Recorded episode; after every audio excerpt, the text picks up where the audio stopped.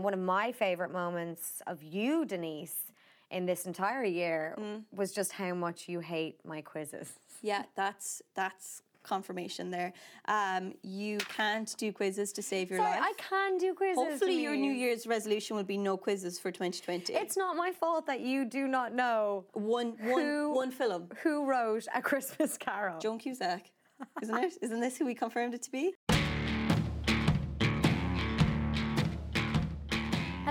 Welcome to Girls with Goals. I'm Niamh Maher, and this is the New Year's special. I'm joined by my right hand woman who's been helping me out so much this year, Denise Curtin. Hi. Hi, how are you? Great. I always feel weird when I'm introducing you because everybody who listens to the show knows who you are. So Hopefully, yeah. Hopefully. Denise, uh, Denise, you're here. Um, we're taking a look back at some of the best moments that we've had on the show over the last year, and uh, I just actually can't believe that we're going into 2020. No, it freaks me out. I actually showed you a thing recently of Justin Bieber at the beginning of 20 like at the beginning of the decade to the end and he's a baby at the beginning and now he's a married man and it just goes to show like like how much time has passed and it's freaking me out. 2020 is a big one. It is a big one, and I suppose because we're, we're heading into a new decade as well. Mm. I've never been a massive fan of New Year's celebrations. Either have I. The song "Auld Lang Syne" makes me really upset. It kind of feels like a sinking ship or something. I don't know. I don't think freaks me out. Irish people ever really do the Auld Lang Syne thing. First off, none of us can really pronounce it. No, but they do it in nightclubs, and everyone's meant to link arms, and it makes me really sad. I just feel like it's the end of the world. It has that kind of doomsday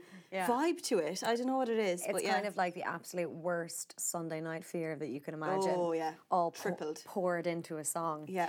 Um. So we've covered so much this year on the show, and I suppose I want to take the opportunity to thank everybody who has listened and who has watched the show as well, and who have subscribed. We're going strong now, coming into over two years. It'll be like two years soon. Which is mad. Like sometimes I can't. crazy. I can't even really think about that. I suppose um, getting into our first clip of something that happened that was really important, um, an interview that we did in March of 2019. Uh, it's one that I'll always remember, and it's Jada McCann, who was an online influencer. She was battling a rare form of cancer. We got the news then in October that she had passed away, and Jada, which she was kind of known online as Jada, but her name is Jade. Um, she was 24 years of age when she died, and she was openly documenting her journey on her Instagram page. Um, I remember when I kind of found out I was out and about, I was at an event, and I found out it kind of trickled in. And we were talking about it on our her WhatsApp, and we were like, you know, we need confirmation, all this kind of stuff. And I remember I was walking along um, O'Connell Street, and I just kind of like dipped into a coffee shop slash pub, and was like, "Do you have Wi-Fi?" And I just wrote up a, a really quick kind of um, piece about her because we had done this interview, and I just felt like it was just a very like odd situation to have met someone seven months prior Yeah. to sit with them to talk about their life and the whole message that Jade was was giving out was that she wasn't dying that she was living with cancer and that was kind of like um, that was her line throughout the whole thing and she had just incredible courage I of all the interviews that I've done it was one of the ones that I really struggled to kind of hold it together just because I couldn't actually believe that she was going through all of this and still maintaining such an incredible attitude and, and still wanting to help others as well. Um, so if you want to listen to the full thing, it's episode 74 and uh, we're including a section where she discusses a documentary that she was making um, before she died. So take a look. So I want to talk as well about the fact that you were oh just last week in recording an album as well. Like I mean, can we just talk about the things that you're doing aside from you know obviously like living with this uh, every day? You have a documentary that's coming out as Yes. well. Um, so you have cameras and stuff following you around. What's that like? scary. Yeah. But the team that I work with, um, I'm also producing it, so Yep. they're close friends, and they're almost like family at this stage. And I think that was the key to getting the documentary as personal and as good as it is now. Yeah. Um, I'm so proud of the work that we've all done, but it, it is intimidating having cameras follow you. And there were days that I was really sick. Yeah. Um, really ill on camera, and I think it's important to show those days. Yeah. Um, it's very hard to show them on Instagram because it's only like shoulder up, you know. But I, I could I remember there was this one day when you must have been filming something that was really emotional and that was really, really hard on you. And you came on and, you know, you said you were like, you know, the amount of followers that you have on Instagram will never equate to the happiness that you that you have in your life like and i think it was really it was a nice thing because like you come on and you, you tell us when you're having like bad days when it comes to your health but this was actually about the fact that like you just were not feeling happy you were going through this awful thing you were also shooting something and it just seemed like it was Yeah. a lot That was the day that we had our first screening of the documentary, the part one. So it's a two part series. We had just watched the first full part, mm. and I had not yet seen the interviews of my mum and dad. So obviously, my mum and dad were upset on camera. They were talking a lot about what would happen if I passed and stuff. Yeah. And that was so hard to watch, and especially because my dad was sitting beside me. Yeah. I was trying to hold my shit together. I was like, "Oh my god, don't cry!" But um, it was really upsetting, and I think when I got home, I was really overwhelmed, and I was thinking, I always wanted this. I wanted, I wanted so bad to work in media and be successful in media, and have attention and you know a platform that I could share because I really believe that I do have a lot to share, and even before I got sick. Yeah. Um. So I think it's be careful what you wish for. And that was the moment that I had where I was like, oh my God, like when I first got sick, I was so in love with myself, like in a really positive way. Yeah. I'd worked so hard on my mental health. I was at a stage where I was comfortable to move abroad alone. Um, I was living out on my own. I was working my butt off. I was making money. I was independent and I was so happy. And I didn't have that many followers in comparison to what I have now. Yeah. Um, so I think now that I've got the everything I wished for, um, I've also got this, you know, underlying illness that has depleted my mental health. It's brought me right back to where I was years ago mentally, physically. I have challenges daily, um, so I think.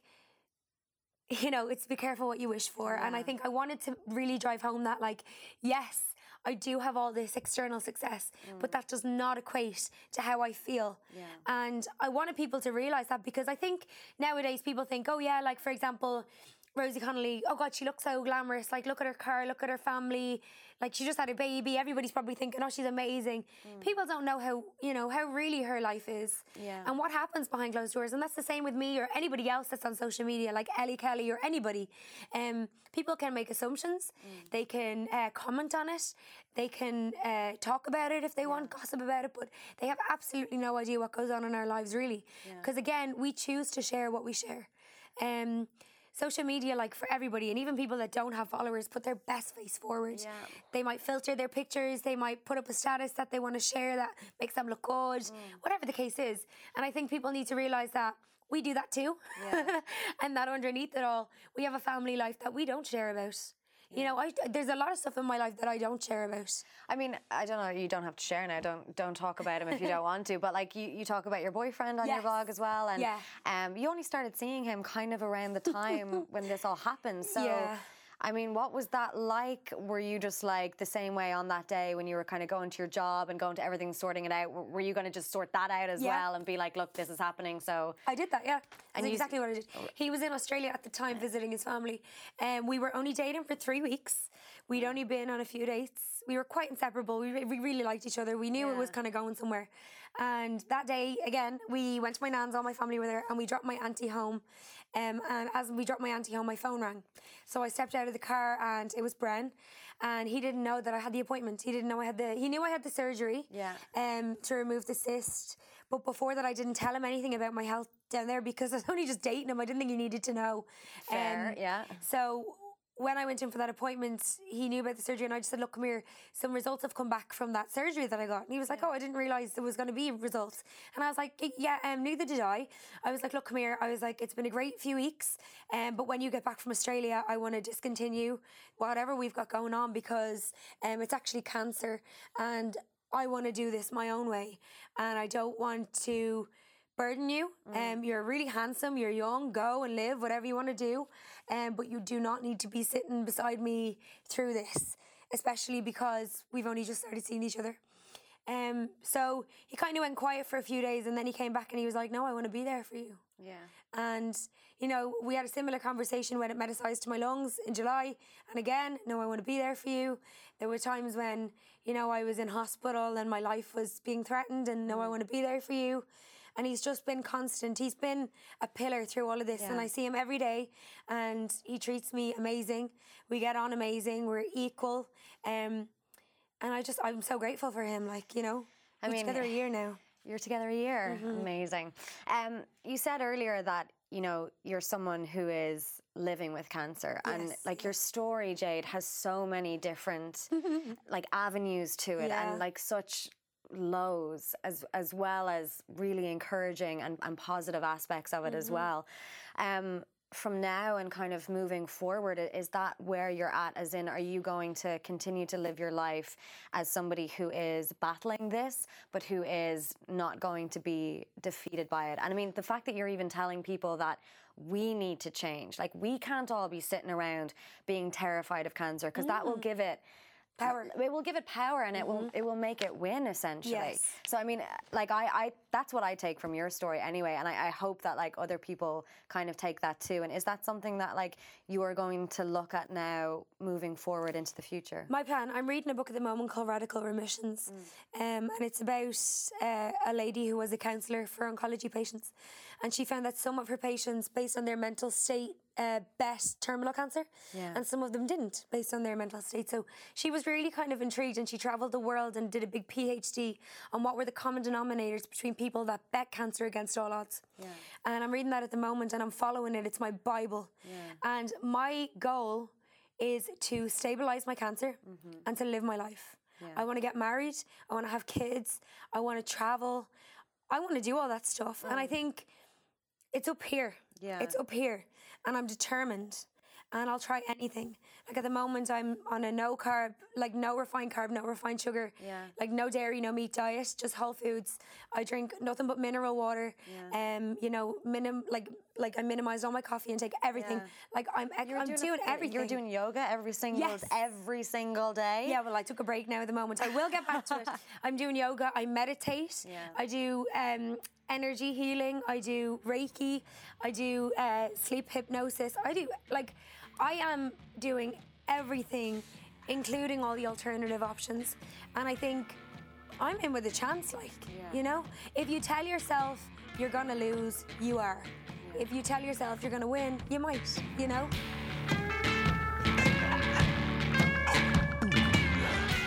So that was Jade McCann there. Like I mentioned, the episode is 74 of Girls with Goals. So if you want to go and take a look at it, what I found incredible as well about Jade was that when we put out the interview again after she had passed, you know, I went on to YouTube and I looked at some of the comments, and so many people were commenting, rest in peace, and what an incredible soul she was. And I kind of really, like, I, I liked looking at those comments because it felt like, in some ways, we had captured you know this this piece of her that's always going to be there so uh, yeah i'll always be really appreciative and feel really privileged to have gotten that opportunity to interview her before she died so Yeah, absolutely incredible. um, so moving on, there was a, there was another piece that I loved. I wasn't on it. Yeah. So, um, but you presented a show, and you've kind of picked this as one of the highlights of your year. So tell us a little bit about it. I did. I think it was one of the first shows that I did solo by myself presenting. So very nervous, and also a topic that I thought was very important to discuss. And it was about uh, eating disorders and body positivity. So I had model Kathy Costello on.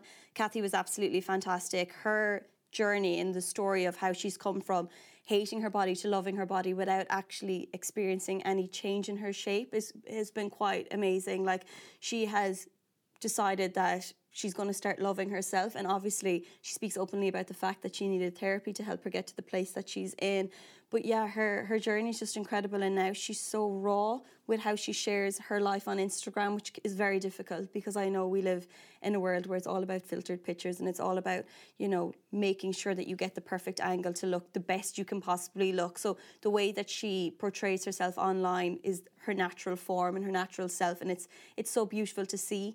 And basically the message that she's preaching in this episode which we recorded in September is that like if you need help go and get help. Like you're wasting your own time by not going and seeing someone or by not going and and getting help from a professional. Because like she actually said in the clip that we're going to play she said if you've a headache you're going to take something for your headache. So if you've constant negative thoughts why wouldn't you do something about it? Yeah. and it really kind of struck with me and I was like that's it. I think a lot of the time we kind of hide mental illness and there's almost a shame to it because we think that there's something like wrong with us if we if we go about it without showing a scar, without showing a cut. You know, Yeah. it's, it's it, people find it harder to go and seek help.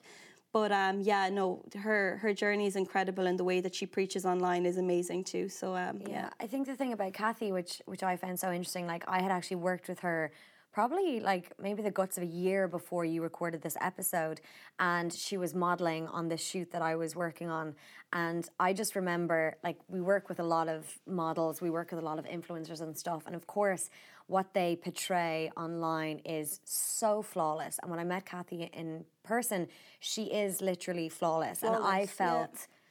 Awful just standing beside her and nothing like about she was so lovely and she was so sweet and she had this incredible work ethic and she was a dream because it was a long shoot like it was a long day and we were asking a lot of her and she was an absolute dream to work with and then when I kind of started to see online that she was you know talking openly about some of her insecurities and stuff I was proper flabbergasted because Yeah. this woman has legs for days like her legs are literally the size of me and i know that that's the the beast that she works in. She's a model and so you're the expectations on her are very different than the expectations on someone who isn't in the industry but it was really refreshing to just see somebody who literally when i saw her i thought she had been chiseled by the gods you know? But then for her to come out and talk about the struggles that she had been through herself was just it really hammers home the fact that the work that we do online and the, the lives that we portray is one version of what there is and we just can't forget that I always say Instagram is 10% of your life because it is.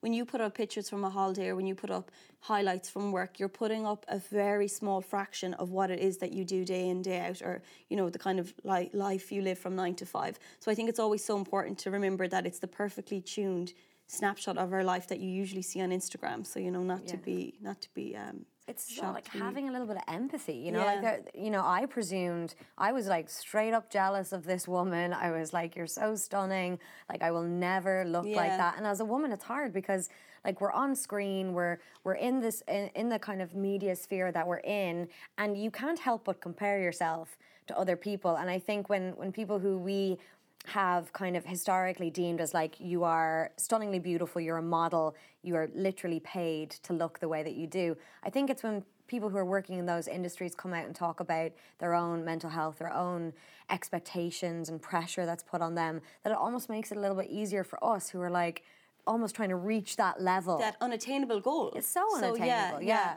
No, it was absolutely fantastic. But um, yeah, you can uh, take a look at this. Um, this is when I met up with Kathy in September.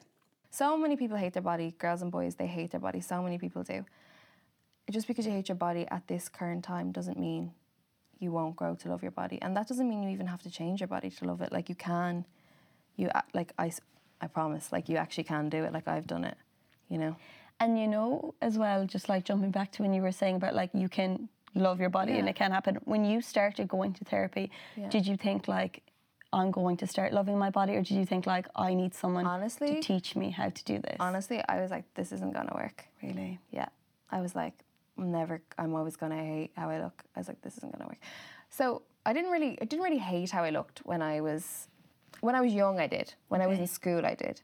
When I came to college I didn't really hate how I looked. I was kind of I was everybody thinks that because I'm like because I'm a model that oh that's definitely not the right career path for you to have gotten into if you were you know iffy with food and body image but honestly like it's only ever like it's only ever encouraged me because instead of when I started modeling instead of being like okay you gonna you're gonna have to look like the rest of these girls now but I was like no do you know what I'm not gonna like try to look like the rest of the girls I'm gonna look how I look and I'm going to try use that to my advantage. Mm-hmm. And like it's worked, you know. Yeah, absolutely. So- Absolutely. But that's incredible that like, you know, when you did start therapy you were thinking this isn't gonna work Yeah. and then you kept trucking at it and it did work because I think a lot of people think like, you know, I'm so negative right now that I can't even imagine someone else teaching me a different way because Yeah. this is just how I feel. Yeah. And like you were saying, so many people do put it on the back burner, like Yeah. even friends of mine and family, where they're like, yeah, no, like I will get help, but like,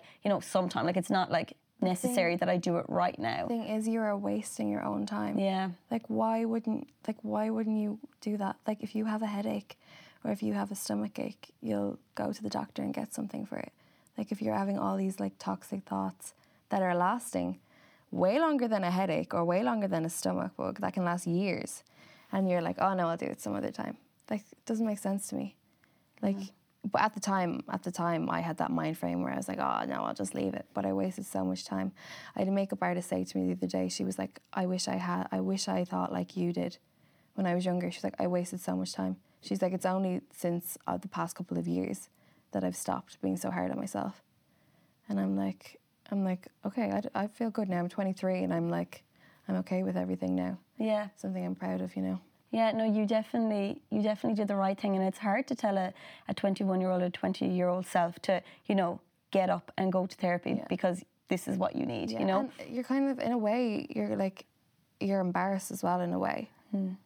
Not that anybody should ever be embarrassed, but it's like you're admitting that okay, I need help.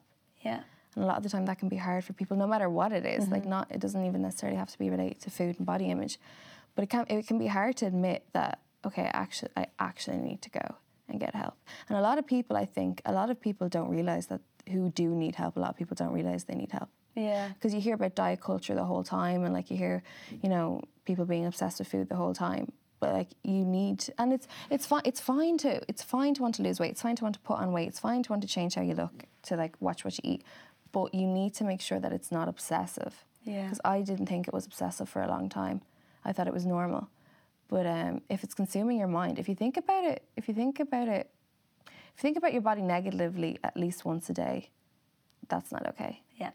you know I know, and I think like maybe it's just in Ireland especially, but we we're under this mindset where like it's okay to bash yourself because it makes you more humble. Yeah. So if someone, you know, Irish women, if Yeah. I was like, you look lovely, they say, no, I don't. I've put on so "Yes, much you do." weight I look disgusting, It's yeah. like, yes, you do. You look great. Like, Yeah. don't, like, don't, like, just relax. You look amazing. But like Irish women, just they just shut shut themselves oh, down. Oh, they do away. completely, completely, and it's it's in that kind of mindset that you you need to change, and it's like almost like changing a culture mindset, but like it We're so takes each individual person to do it, you know. But I do think that a lot of the time, you know, even when someone's like, "Your hair is lovely," I'm like, "Thank you." Like, Yeah. don't tell them that it was disgusting this like, morning. yeah, I'm just like, Yeah.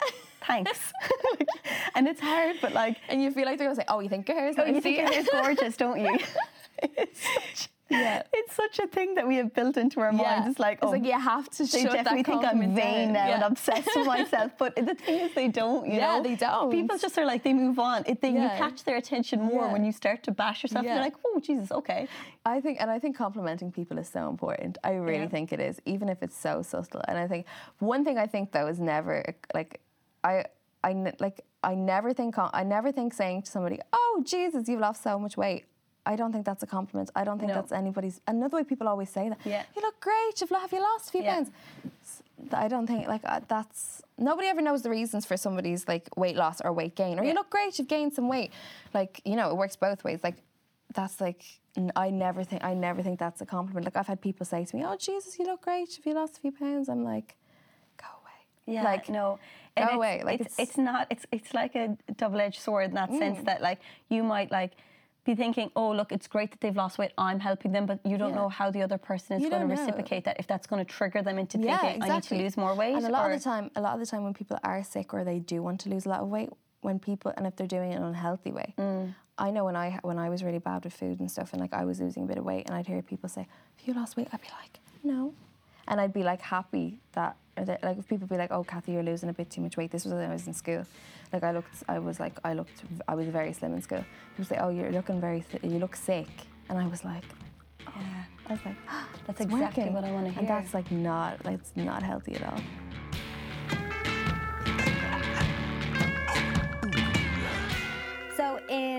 May of 2019, we had a really special episode of Girls with Goals.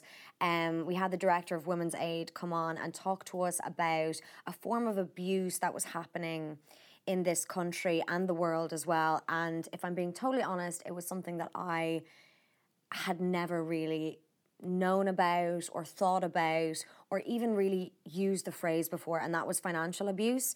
Um, and just a few statistics on the episode. It's it's online as well now it was a bonus so if you just google financial abuse, Girls with Goals. You'll find it there. It's on all of our um, audio podcasts as well as YouTube. So in 2018, Women's Aid had over 1,500 disclosures specifically involving financial abuse.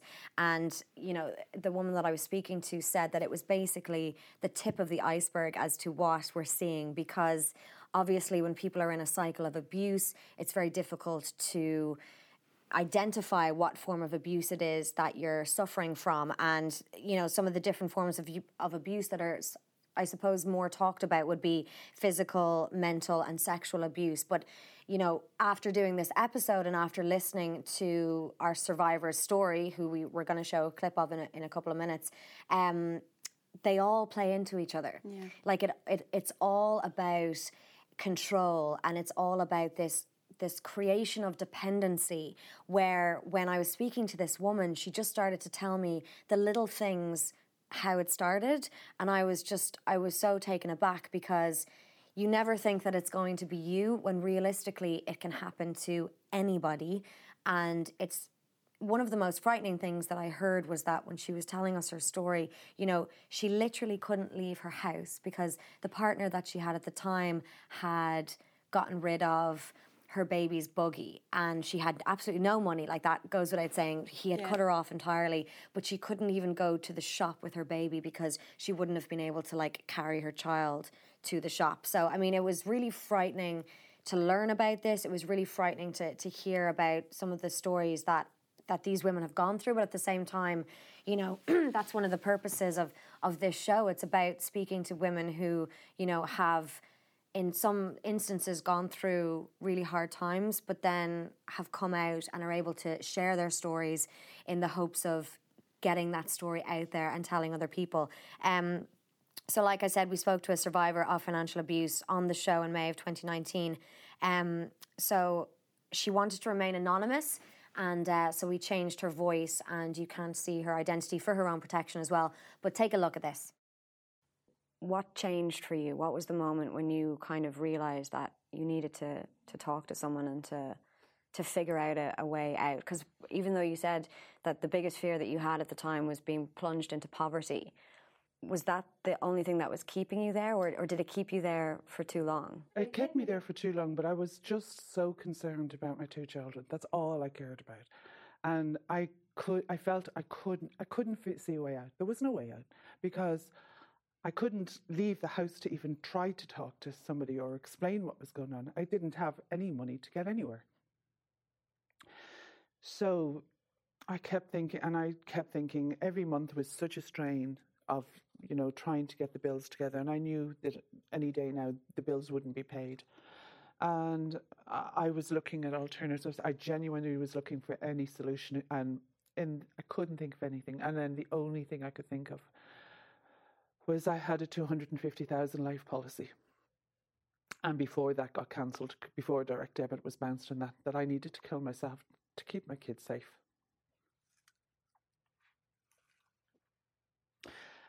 And I couldn't afford to even go to the solicitor to write a will, but I, I wrote one anyway.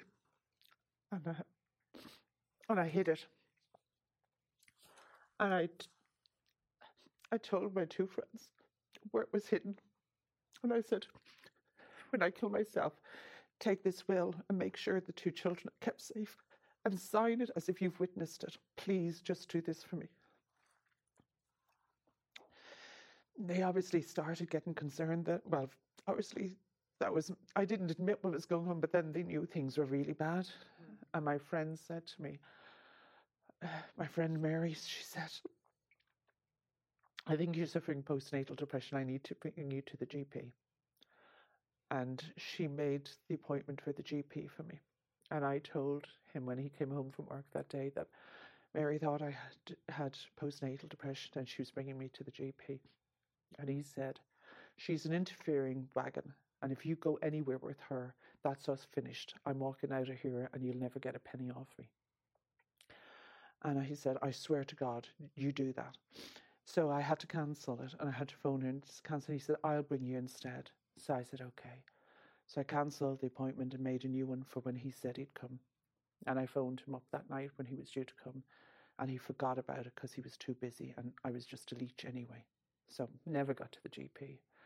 Um, and then just options were running out. So I made my plan. I thought uh, I had two big plans. One was to get my son into secondary school and make sure he was settled, and the other one was to get my baby christened. So my son went to secondary school in September and he was settling in well. And then in November, I arranged the christening. And with the pure intention that I've done what I need to do for my two children, I have the will written, I have everything. I still have the life policy and I will kill myself and that'll be it. And they will be kept safe. They will have a roof over their heads. And my two friends are going to look after. And um, that's what I did one night. I did all my stuff and I, I took tablets and ended up in a hospital. Um, and then when they started talking to me, they said, This is abuse. This is every type of abuse physical, emotional, financial, every type of abuse. And I kept saying, No, no, no, no, it's not. I'm not in an abusive relationship. No, no, it's, you know, made, I couldn't, and they kept saying phone women's aid. And I said, no, because in my head, women's aid were for women who were in hospital every week with all their teeth knocked out.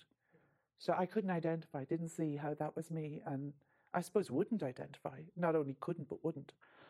And um, this nurse then just said to me, You won't believe me that you're in an abusive relationship and you don't think you deserved phone women's aid. And we're having this battle every day. So I'm going to phone Women's Aid. I'm going to give you the phone. And if you tell them your story and they agree with you, I'll never ask you to phone them again. Of course, I phoned them. And of course, they said it was, you know, they validated, you know, I still didn't see it. I still didn't see it. And I came out of hospital and I went back home with him. Um, and he treated me even worse. Like it's hard to believe, but it got even worse. So I came home in the November, and then about three days after Christmas, he assaulted my son really badly, and I found out two, a day later. And when I saw my son, that was it. Like I'm putting up with this to keep my kids safe, and if my kids aren't safe, there's no point in you being here. So the first thing I did was phone people and told them. And the reason I told them was because I knew if I told my friends that he had beaten my son, that there would be no coming back. That even if, in the midst of my desperation for money or whatever, security or whatever I thought I was desperate for, that there was no way I'd come back if my friends knew he had beaten my son. So that's what I did. It still sounds that, like when you tell your story, and that just sounds so upsetting and unfathomable for, for so many people. But it still sounds as if you were going to stay if that hadn't have happened. So you still didn't understand or value yourself in that situation. You still didn't believe that you were an abuse victim. No, definitely not. No. I mean, something had to happen. And I look now, and it would have ended up with one of his dead, definitely. There's no way it could have continued. Um, so even though it's my biggest regret in life that my son was assaulted, it was also the escape that has kept the three of us safe. So while, you know, I, I'm not happy he was, it was the one thing that did get us out of there for good. And so you started phoning your friends. I told my friends to meet. I told him to get out, and he thought he thought it would be like the normal the same that I'd thing. cave in. Yeah. And you know, so did I. And had I not phoned to my friends, I possibly would have caved in. You know, yeah. but because I knew I couldn't ever let him back in the house when he touched my son. So he left. And what was the process then, you know, when he left the situation? Was there still a fear that he would come back? Was he still trying to get back into your life?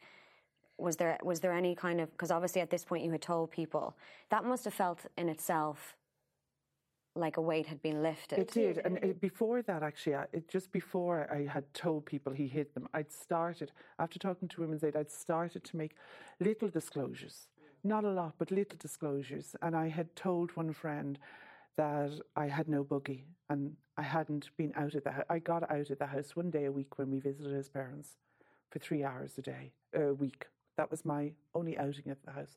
I, and I'd come back in on a Sunday afternoon and I'd hear the door closing behind me. And I know what it feels like to be a prisoner because it felt like the door was clinking on me. And I knew I'd be there for the week. But I had told a friend that I had told her, I can't even walk to the shops anymore. I have no buggy.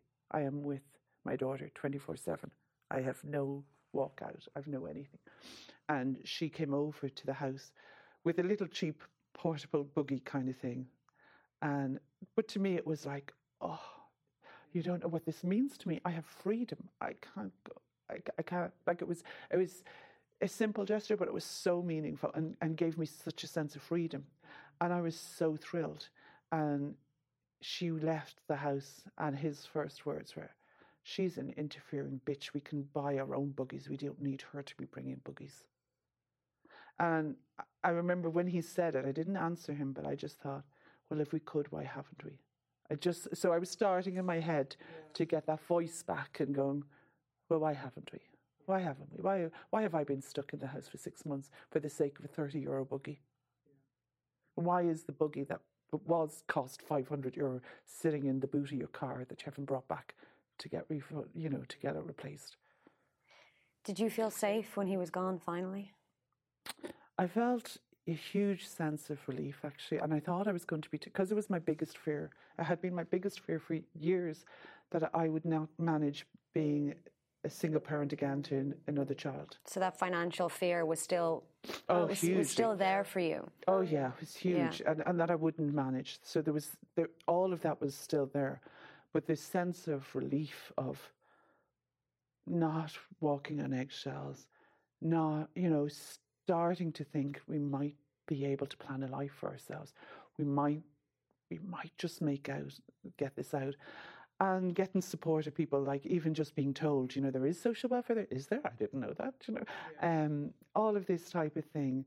Um, and and trying to, you know, build a life back up. But honest the system is so against women in that situation, so against, because the court system, having to go to court to beg for money from a judge who doesn't know anything that's gone on and gives you five minutes if you're lucky in the courtroom and decides whether you're going to live in poverty or not, or, you know, the court orders are arbitrary. You have to stand there, fight your case a lot of times you come in with your receipts and bills. I don't have time for that.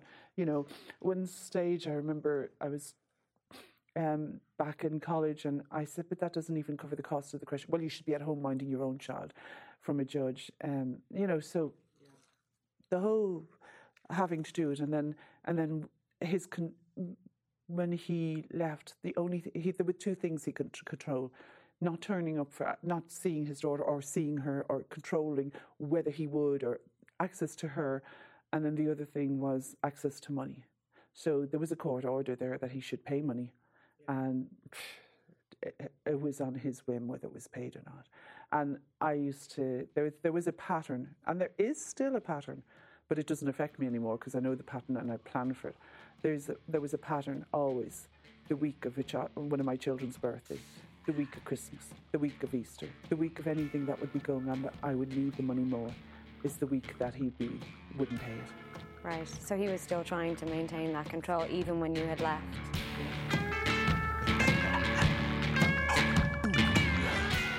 So, as well as tackling obviously some of the harder topics on Girls with Goals, we've also had just an incredibly fun year yeah. filled with like surprises. I mean, only last week we were gallivanting around Lapland mm-hmm. with Santa. Um, we've interviewed celebrities, influencers, business women, athletes.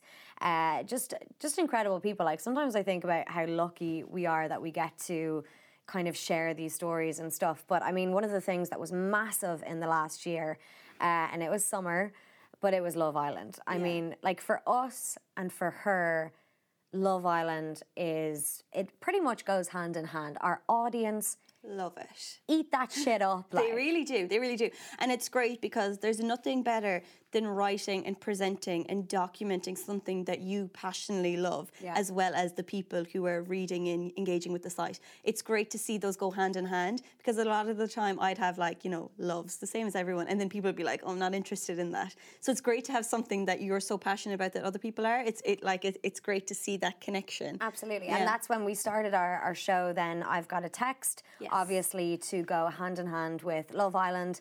Um, but do you know how long has Love Island been going on now? Like, what year is it? Oh, in? we're it, we've done five series, so five seasons. I mean, so we have the sixth season and the first winter season coming January 2020. Okay, so it's been around for a while. I remember when it came out first, I was just like, well, this isn't going to take. I was like, Yeah. mm, what? A rake of beautiful people who are single just sitting around by a pool and like, Lounging for eight weeks. Kind of like, dating. I was like, that actually just sounds like a terrible six year holiday. But it just captured everybody and everybody was so obsessed with it. So this year on her we we started our Love Island podcast, Yes. which was hosted by of course you Denise. Um, and you did it three times a week, very early in the morning Yeah. to catch that sweet, sweet commuter traffic. Yeah. I mean that was so crucial as well because what is it that everybody talks about the next day after Love Island? First thing in the morning. Is Love Yeah, Island. Love. Island. I felt like for those eight weeks I was doing the show, I was living and breathing Love Island. Between watching it with my friends in the nighttime and then hearing, you know, how they were discussing the episode and then taking notes because I was like, that's a point I have to hit in the morning. To then come in and I had a, a rake of different guests on, which was great too, to discuss Love Island. To then go into the office, and it's funny that even though I had all that done with one episode, I'd go into the office and everyone would be talking about it. Yeah. So it, it's just it's just crazy to see how vast the conversation was about about the series. People just adore it, and now the fact that they're bringing it out in winter again is going to be very exciting. They're going to South Africa to shoot that. Um, 8th of January is the date that's been floated around. We don't exactly know yet whether or not that's to be confirmed. ITV are very, they're very coy with uh, with releasing any information. Yeah, information. they're keeping it close. I think around the week of Christmas we'll get some a, Yeah, a little drop because I know. Caroline Flack has gone to South Africa to record the promo. She did that two weeks ago. So yeah, soon. it's going to be massive again. I think it's you know, I mean, it's funny because obviously from our point of view, one of the standout stars of Love Island was Maura, Maura Higgins. Higgins. I mean, I remember the night before she arrived, they do that slow mo promo walk of them entering. And by the way she looked, I mean, like, you know, you couldn't necessarily tell, you know, where she was from or anything like that. It was just like these two absolutely stunners going in and going to cause havoc. And they were brunettes. And I was like, yes, Yeah, come on, the brunettes. Yeah. Um, and then her voice rang out. And the entire country just went, what now? Because, like, it is a thick, thick, Thick. Thick, accent Yeah. that that woman has. born and bred Longford. Like, Born and bred Longford, and I think we were a bit shocked because we just had no Yeah. idea that uh, that Maura was going in. Now, before she went into Love Island, she's a very successful model and she's an online influencer and stuff like that. But she just went in there and absolutely owned it. She was no holes barred. Her personality. I mean, she got a bit of stick for being a bit too open about things like her sexuality and stuff. But then that turned into a really positive conversation about like shut the fuck up. We're allowed to talk about our sexuality as women if we want to. So I mean, she was she was she was incredible. I liked her from the beginning. Yeah. How did you feel about I it? loved her. No, I loved her. I loved how tongue in cheek she was, but I love how she had no mercy for the way she spoke. And even when you caught up with her off the back of Love Island, she was saying that she didn't think she'd be perceived well, but she didn't care because that's who she was. Yeah. And she's like, I thought people would hate me, but like, I am who I am. And I love that about her because I think she resonated with audiences because at the beginning, people are a bit, you know, oh, I don't know, she's a bit kind of bratty in how she speaks. But then people realize that she's actually an extreme truth teller. She is really loyal to her friends. She doesn't talk shit behind people's back. She was very straightforward in the way she was, and people really then connected with her because she was like that. Yeah. So yeah, I loved her. Absolutely. Um, so we did. We had we had Maura Higgins on Girls with Goals. I mean, we've had the Taoiseach, we've had the leader of the country on Girls with Goals, but having Maura Higgins on Girls Yeah. with Goals, like that was a big coup for us in 2019. I mean, she went down so well. She was lovely. She was heading off to her party later in the evening. So I mean, she did seem a little bit tired. Like, I mean, that was right after Yeah. Love Island, so she was definitely like uh, working a lot. And I think, you know, I always find it really interesting to see where the Love Island people go after the show same. and, and what kind of career paths they take. Um, but we do have a clip from Maura Higgins, don't we? We do. We do. So, uh, again, the episode is up there for everything if you want to see the full one. But take a look at our queen, Maura Higgins. Ireland is very Yeah. small. Everybody knows each other. We all know the taxi man. Like it- it's oh hard, yeah, you're hard pushed. There's only about three taxi drivers. Exactly, yeah. They all know you. They know where you're going as well. Um, but what were the people like in your hometown when your career kind of started to explode and you were getting 40,000 followers? Um, you know what? It's actually quite strange. Like if I, because I was never around my hometown a lot because I was traveling so much with work. But if I did come home and I'd go to say Mullingar or Athlone, that's where I'd always go on a night out. People were stopping me for pictures. Stop. Yeah, and Local my friends celeb. used to say like, "What the hell is going on?" Yeah. But yeah, like, and I did find it quite strange. But I suppose where I lived, forty thousand is a lot of followers, and a lot of people, you know, doing nine to five jobs. So me traveling around, it's it's very different to what everyone else was doing. Yeah. Um, but yeah, I did find it quite strange, um, and even my family and friends. Like the local newspapers, I'd be on the local new- newspapers, and that was even crazy for me. Yeah. And then so with Love Island, when, when that was happening for the first kind of couple of years, obviously you were in a relationship. I've heard Yeah. this about people being approached and then obviously if they're in relationships they kind of say no and stuff. But at the time were you thinking about what that opportunity would look like before it happened? You know what? I remember last. I actually remember last year when they called me up and um, I was with my ex at the time. I think it was around six months, and I was like, "No, I'm in a relationship. I'm with a guy." And, they were like, "How long are you with that guy?" And I said, six months." And they were like, "Well, you don't really know if that's going to last." Oh my god. That's what they said to me, and they actually said, "Well, you know what? If anything happens, like Yeah. closer to the show, let us know, and we'll get you in there." Wow. Yeah. So- cutthroat. Mm-hmm. What did your boyfriend say about that? I mean, he wasn't very happy, but I wasn't going to do it anyway. I'd never do that. Yeah. So then you became single. And so Yeah. the producers, who you were obviously best mates with at this point, because they've No, been trying to get you, you know for what? years. I still never knew any of them. Right, I didn't know because because the there there'd be different people every year um casting you. Mm. Right. So yeah, I never knew any of them. But then when they contacted me this year, I was like, oh yeah, I'm single actually. I might might go for this. And so, did you get any people, maybe close to your family and friends, who were just like, maybe this isn't the right choice for you, or was there any apprehension on your own part? No, because my friends and family know that I'm just going to do what I want. yeah, So there's no point in saying that to me. right, okay. So Like you were just like, I've my own mind. I'm just gonna if I want to do something, I'll do it. yeah. And so, before you went into the villa, then were you briefed in any way on the reaction that you might get from the islanders? Because obviously, they were established at that point. There was a lot of couples that were already kind of at play because Yeah. your walk in i mean the strut like you you were just you were ready for it we all knew here sitting in ireland like from the promo the week before Yeah. that you were an irish girl we could tell from your accent and we're like this is going to be brilliant um, but what kind of briefing did you get from the producers You know what? before You don't get any briefing Really? on what the other islanders might say or do. Like you don't get briefed on that at all. yeah Like no. so they just kind of throw you in there Yeah, they're just like obviously like before the show they'll say like y- certain things to you, but like uh, that day, no, they never said anything about the other islanders. Did uh, I remember like my first day they just asked me who did who, what three guys did I want to go on a date with. yeah That was really it. and that was it Yeah. and so you didn't look nervous No, I wasn't. all. And you know what? The reason, the reason being is because I was on lockdown for two weeks and two days. I was so ready to get in there. two weeks I was bored out of my head. so no social media no social media, phone no, calls. contact with anyone. Yeah. really The phone is took out of your hotel room. So. Were you able to hang out with the girl who went in with you? What was her name again? No, I only met her that day. Oh, I met her like 20 minutes before walking in with her. Oh, really? Yeah. So you were just ready for it. There yeah, was I was nerves. so ready. She was very nervous and I was trying to calm her down. Yeah, But yeah, I was ready. You were absolutely Yeah, ready I wanted to to, get in there. And then I suppose, like, obviously, since you've come out of the villa, there's been, you know, a huge amount of, of opportunities that have come your way. But like being in lockdown for those two weeks before you went in, did you have any inclination about how big it was going to be when you came out? No. Like, I didn't even think I'd last the weekend there. Really? Did not, like, honestly, that is on my life. You know what? Ireland can't vote. So I was at a disadvantage anyway. And we were I- all screaming at the TV. We wanted to vote. We wanted to vote, yeah. I remember I went to I went to Mammy's house to to pack my case and everything because I, I wanted to say goodbye to her because I was leaving at five o'clock in the morning. Yeah. And I had two cases, and I wasn't even going to bring my second case. Oh, So I was like, Mammy, this is pointless. I'm going to be out in a week. Yeah. And she kept going, No, you won't. You'll get to the final. I was like, Mammy, there is not a hope in hell. Irish mummies are the yeah, I best, though. know. but uh, no, I never expected this. Like, never for one second expected it. And what about the way in which you're perceived? Because obviously it's a highly produced show, and Yeah. and we can tell that from watching it because we don't see you all the time. It's not Yeah, like yeah, Big. Brother.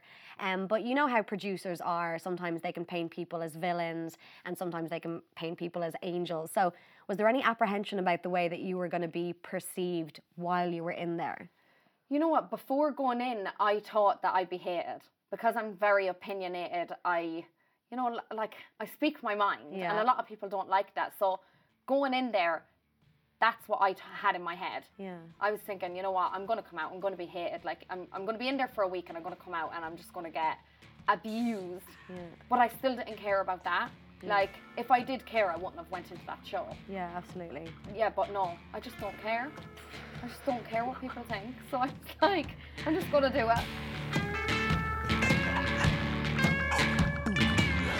That was, of course, Maura Higgins, the most famous person that we've ever produced, I would imagine. And uh, yeah, Maura for president. So I think uh, the, the thing about um, the thing about Love Island is just it just it's definitely not going away. And I suppose we can't give too much away because we want to keep some Element of surprise. element of surprise for the new year and for what's coming up on her and stuff like that. But I suppose what we can say is that I've got to text the show, the Yeah. podcast was such a massive success. Like, I mean, we really did. We I feel like the fact that we got up so early and you were in here at the crack of dawn three days a week really paid off because we found our audience and they were just eating up the little bite-sized element of it the fact that it was 15 20 minutes you could catch up on everything and go um, the cameos of, of the relatives The relatives, which yeah. uh, was satire, just in case anybody's coming for us. Uh, we didn't really have the elephant on. Yeah, but it was it, it was fabulous, and the thing that worked so well about the show is that we kind of ran with it as time went on. You know, nothing was pre-planned. As the episodes unfolded, we came up with ideas as time went on. So th- I think I think that's why it works so well as a package because it just it grew over time, and so did the listenership, and so on and so forth. So yeah, um, yeah, exciting things coming. I think uh, we can kind of say that you're going to be very busy in Busy. the in the first couple of weeks of January. yes, we so, can uh, we can confirm that. we will be continuing to provide that sweet, sweet content uh, for the winter Love Island, um, just to make us feel a little bit happy in January Yeah. because uh, we're going to wrap up now. So it is January and it's coming up to the new year, and this is going to be going out right when we're we're hitting 2020. So uh, when we're back in 2020, we will have. Our episode in the first week of January, and that Yes. is going to be um, kind of a spin on the whole New Year, New Me the whole movement. because honestly like i don't have the youth or the, the patience, patience, the time, the strength, the energy.